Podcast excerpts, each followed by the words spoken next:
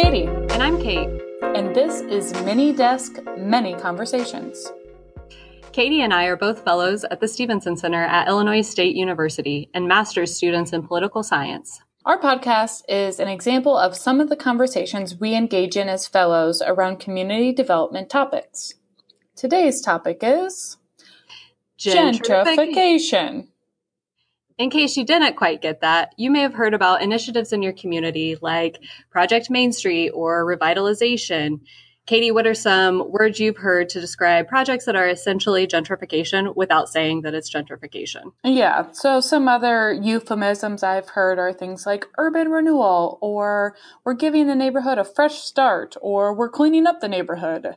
Yeah, exactly. And really, we're not trying to demonize projects that are really working to improve communities in some way or stimulate economic development in communities that have the potential to have more economic development and provide better neighborhoods for people to live in. And I think that gets to cities' motivation really for redevelopment. They don't have negative intentions when they're creating these projects. They're really doing it to generate revenue, to provide services for their residents. Right, absolutely. I think that the intent that cities have in some of these things, like revitalization or economic development projects, are uh, to help them generate that revenue that is much needed. And cities have to be creative about how they generate that revenue.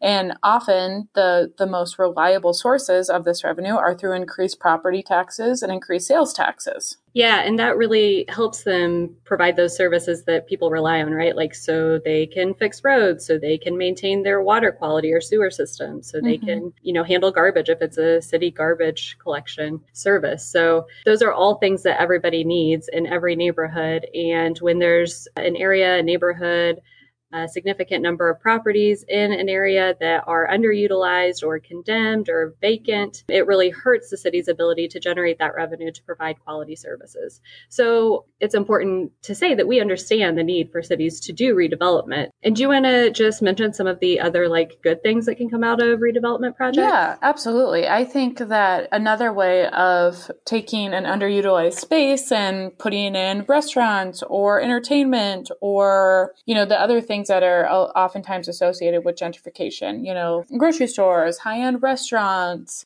dog salons you know the the the sales taxes that are generated from those kinds of places it is a means of not directly taxing the people that live in an area right and I mean, it does create more jobs in that neighborhood. So, like you're saying, yeah. it's not a revenue generated by sales tax um, is different from that for property tax because property tax in a neighborhood that seeing redevelopment might see their property taxes increase, but that sales tax is taxed to everyone, not just the people living in that area. Um, and the nice thing about those new businesses is more jobs for the people in that neighborhood.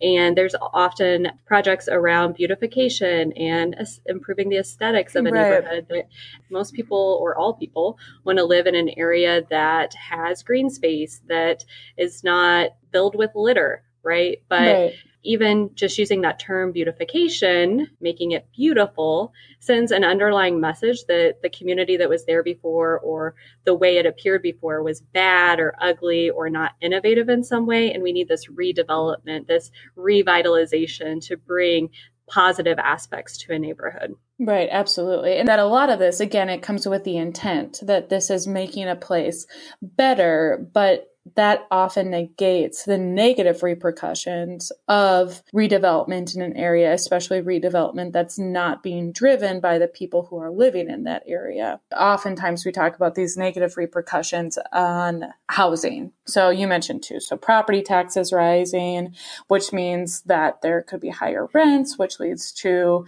perhaps increased evictions for people who can't pay their increased rents. And again, this is not necessarily an overnight process. This is more of a long term process, but if at the end of your lease your rent has risen by 300% because that's what the landlord needs to charge you in order to make their payments because of increased property taxes, well, then that means that we're displacing people from neighborhoods. Yeah, that's right. And even when we think about the positive outcomes of redevelopment that lead to gentrification, it can be really positive for folks who are owning their homes in those areas initially, right? uh, increased property values because there's been a vacant building that's been redeveloped in your neighborhood could mean that your property is more valuable than it was before. And that can be really positive for somebody who's lived in the community for 20 years or even just five years, right? But when those property values increase to a certain tipping point, then it's going to increase property taxes so much that it might force those people to sell their homes as well. That's similar to landlords, right? Um, if property taxes are going up so much, or they see more value in selling a property that they own rather than keeping it and maintaining it as rental properties for their residents, then that can also encourage them to raise rents so much that people are forced out one thing that's often overlooked is then the impacts of the culture on the neighborhood. So even if you happen to be in a place, if you're a homeowner or you're in a place that is rent stabilized and you're not necessarily feeling the direct impacts of higher property taxes, more most likely people around you, your friends, your family, your neighbors are feeling these effects and are moving to more affordable areas. So that might mean, and, and typically we know that this is definitely racialized, like that this is oftentimes white people of privilege coming into areas that are mostly people of color yeah, that's true. And I think going back to that isolation piece that you mentioned, where long term residents who can stay for different reasons, but whose neighbors are all moving out, it reduces the social ties that that community had, right? If people who have lived in the neighborhood for 20 years who you've known for decades are moving out and new people are moving in who maybe have very different backgrounds or experiences than you you're probably not going to be able to connect with them in the same way. And at least in the short term those social ties in that area are going to be weaker. And oftentimes it also leads to a criminalization of the culture that existed before the outsiders moved in right? Mm-hmm. so things like kids hanging out on the street they could be ticketed for loitering when before this was completely acceptable to the neighborhood neighborhood culture that was there or noise violations because you are gentrifying a neighborhood that really values community block parties or playing your music loudly. But then outsiders, again, coming in, don't have the same tolerance for those activities. And then it can lead to more criminalization and police activity in neighborhoods that had been largely populated by people of color. Right, absolutely. And I think too we we reference this in our in our resource section, but there's a TED talk that I really like by Stacey Sutton um, called "What We Don't Understand About Gentrification." And one thing that I really take away from that is ultimately gentrification is a social justice issue. It's something where yes, communities change and evolve, but gentrification, when scholars use this term and how I think that we should be using this term, is this kind of spatial representation of inequality. It's people coming in with privilege and pushing people out under the guise of of redevelopment and bettering a community but in reality, most often it's taking advantage of lower cost properties and capitalizing on our racial and economic inequality that we have within different communities thinking about it as spatial representation of inequality. I mean, that harkens back to redlining and other policies that our society have specifically put in place to racialize space and racialize neighborhoods. And I think that shows that the process of gentrification is indeed a process and that it's not monolithic, right? Gentrification may look different in different places. So there may be more physical displacement where residents are physically removed from the area because of evictions or because they choose to physically leave that space. And in some communities, cultural displacement by, might be more pervasive, right? Where they're feeling isolated, where the neighborhood activities are dramatically changing or are criminalized more than in other areas. So it is really important to recognize this not as, as you said earlier, a single event happening overnight, but a process that has a history and is going to continue into the future if we don't take steps to prevent it. Yeah, definitely.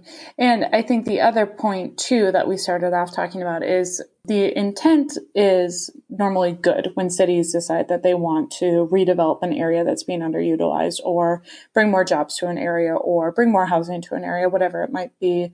But true revitalization efforts come from within the community and are dictated by the community. It's not an outsider who comes in to decide what is best for a community. And that's the other theme that is like really prevalent within gentrification is this kind of outsider insider that the insider is um, needs to be updated. You know, that the insider, again, back to beautification, is inherently bad or what was there before was not innovative. Um, and again, that comes from a place of privilege and perspective. So true revitalization within a community has to come from more of a ground up space. Of course, with with help from other institutions like public and private dollars, but driven by a community approach. Yeah, and one of the other resources we have in our episode description that you can check out is a great article that one of our fellow fellows from the Stevenson Center, Jaleesa, shared with us in Shout our. out to Jaleesa. That's right. Uh, she shared it with our community development class last fall, and it talks about gentrification that's happening in a neighborhood in Cincinnati. That shows a really good example of how outsiders don't necessarily mean outsiders from outside the city. It's just maybe outsiders from outside that neighborhood. Right. So the city thinking that they're doing really great grassroots work to redevelop an area area because they're using folks or companies from within the city. But when they don't have ties, they don't have an understanding of the specific neighborhood where that redevelopment is happening, it's still an outsider approach, even though they're all living in the same city. Yeah, that's a really great point. Along those lines, do you think it's time for our pop culture case study? It most definitely is. We will close out the episode with our famous recurring segment, Pop Culture Case Study. This is when we take something in pop culture and discover, wow, this is actually all about community and economic development. And today we will be talking about one of my very favorite movies of all time, the iconic 1996 film Preacher's Wife.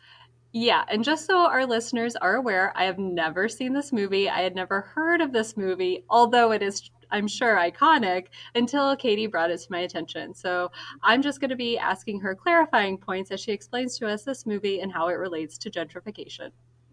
Okay, beautiful. So, again, one of my favorite movies of all time. It stars Courtney B. Vance, Whitney Houston, Denzel Washington, and Jennifer Lewis. So it's iconic. Phenomenal cast. I mean, I can't believe I haven't seen this. I know, right? And it is it is a Christmas movie, but at its core, it's a gentrification movie. So this is what happens. This is what happens. I mean, with a cast like this, why is it not on everybody's Christmas movie watch list? Like, why have I not heard of this movie before? Absolutely. And this this soundtrack, incredible. Absolutely incredible. And so me, five year old me, watching Preacher's Wife on VHS I think this is truly what drove my desire to be in community and economic development. So wait, you seriously watched this movie when you were five years old? Oh, absolutely! It's a it's a family friendly Christmas movie. but here, let me give you the plot. Let me okay, give you the synopsis. Okay. okay, so Courtney B. Vance, he's a preacher. His wife, the preacher's wife, is Whitney Houston. And so her dad was a preacher in this church, in the same church that they live next to, St. Matt's. And it's right by their house, and they live there. And they kind of sense that their neighborhood around them is kind of kind of crumbling. There's a lot of people struggling in the neighborhood. Uh, you don't know exactly where it is, but it's definitely more of like an urban area. And so, anyways, he's struggling. He's trying to figure out what to do. And then here comes Denzel Washington, who is obviously an angel. So he comes oh down. Oh my gosh, of course. Of course, he's an angel. So he comes down. He's trying to help. He's trying to help Courtney B. Vance like find his roots and like not be so stressed out all the time because Courtney B. Vance is just trying to save the neighborhood. Who is he trying to save the neighborhood from? This dude named Joe. I don't remember the actor who plays him, but obviously he is trying to build luxury apartments and tear down the church and the youth center and the senior center, which is oh in. Oh my gosh, what a monster! Insane, right? As this guy lives outside of town in the, his like huge luxury house, but then you find out he's actually from this community and what? had gone to this church, and he's just trying to bring it. He's trying to, like we said at the beginning of this episode, clean up the neighborhood. Ugh. I know gross, right? And he is. he such a betrayal. It was such a betrayal. And then he tries to talk in the other people, like the guy who drives the bus and the woman who's the secretary at the church. He's trying to talk them into how great it'll be because he'll build some tennis courts for the seniors. And then Courtney B. Vance is like kind of tempted to do this, but then he's like, "What? Our seniors don't need tennis courts." Why, the, why would they need no, tennis courts? Need affordable housing. Exactly. They need affordable housing and they need areas where they can have jobs. And then there's also like this side story with this kid who gets accused for a crime that he didn't actually do. And so they're like, no, we need, we need safe spaces for our youth and we need to like not kick everyone out because of these luxury apartments. Okay, I have two really important questions. Okay. Well, the first is a comment. Like, I love that they call the church Saint Matt's. Like, they're just like down and friends with Matthew right. uh, from the Bible, right? Like, we're not going to call him Matthew. No, no, Saint Matt's. Yeah, it's Saint so Matt's. That's pretty cool. Yeah. Um, two, the movie is called Preacher's Wife, and you've barely even talked about Whitney Houston. What the hell? Okay. And wait, Jennifer Lewis is also in this movie. Yes! I want to know what she does. Okay, okay. Such good points because obviously it's called Preacher's Wife and it's solely about Whitney Houston, but really it's not. but really it's not about Whitney Houston, but for me it's solely about Whitney Houston because of the soundtrack, which is incredible. Jennifer Lewis plays her mother, which is incredible. And so basically, oh, and also like a little side note, because Whitney is kind of fed up with Courtney B. Vance trying to take on the world's problems all the time, she like kind of falls in love with Denzel Washington because, and also his name is Dudley, which I love. So Dudley, aka Denzel, and Whitney, like they go out, oh, and I forgot about, I forgot about the best part. They go sing at a club called Jazzy's. Ooh. And also another thing that that probably will be torn down by this evil Joe. And it's where Courtney B. Vance and Whitney Houston fell in love. And they sang with, and I can't remember what his name is. He's like a famous, he's a famous person. Um, I, I don't remember who it is, but it's, oh, Lionel Richie. No, no, no, no, no. That's not true. That's not true. Hold on. Let me put, let me pull up a picture of Lionel Richie. Yeah, no, it is Lionel Richie. Oh my gosh. yes. Well, sometimes sometimes I get him confused. I don't know what I get, Richie looks like. It's because I get Rashida Jones and Nicole Richie's dads confused. Oh my gosh, that's insane that that's how you think about them. That's how I think about them. Uh, So okay, um, so I just want to go back to the fact that this is called Preacher's Wife, right, but right. it's not really about Whitney Houston. But Whitney Houston, I'm sure, just sings phenomenally in it. So right. they're like, she just steals the show with her beautiful voice. We're gonna just like name this movie after her, even though the plot is really about something else completely. Yeah, that's absolute hundred percent what is happening in this movie, and also her dad was the initial preacher at St. Matt's. Okay. Yeah. Well, that's still kind of tangential to the plot. But... Yes, it is. yes, it very much is. Okay, but I also want to say that as at five years old, you're watching this family friendly movie yeah. where this woman who's married to a preacher like kind of falls in love with an angel, and then right. it's like, is she gonna cheat on him? No, she can't. Probably because it's she... a family friendly movie, but she was tempted. Oh, absolutely, she was. Appropriate storyline for a five year old. Yeah, it's called real life. Also, I haven't mentioned I haven't um, mentioned like that there are kids involved, and like the whole thing is narrated by Whitney Houston and Courtney B. Vance's son, whose name is Jeremiah. And then he is in he his grandma is taking care of him, but she's getting really old, and so he has to go into foster care. His name is Hakeem, and which is really sad. So they're all really sad about it. But then in the end, Courtney B. Vance and Whitney Houston adopt Hakeem. Aw, okay. Yeah. Sounds very heartwarming. Moral of the story Preacher's Wife, incredible movie. Everybody should watch it, no matter the time of year. And it is ultimately all about community and economic development. Excellent. Just to wrap it up, we want to encourage all of our listeners to learn more about economic development efforts, aka neighborhood renewal, in your communities and talk with decision makers about all of the repercussions of gentrification and how your community can actually take steps to prevent it and also help develop your community economically. So, thanks for listening to Mini Desk, Many Conversations. Cause I'm step. Thank you.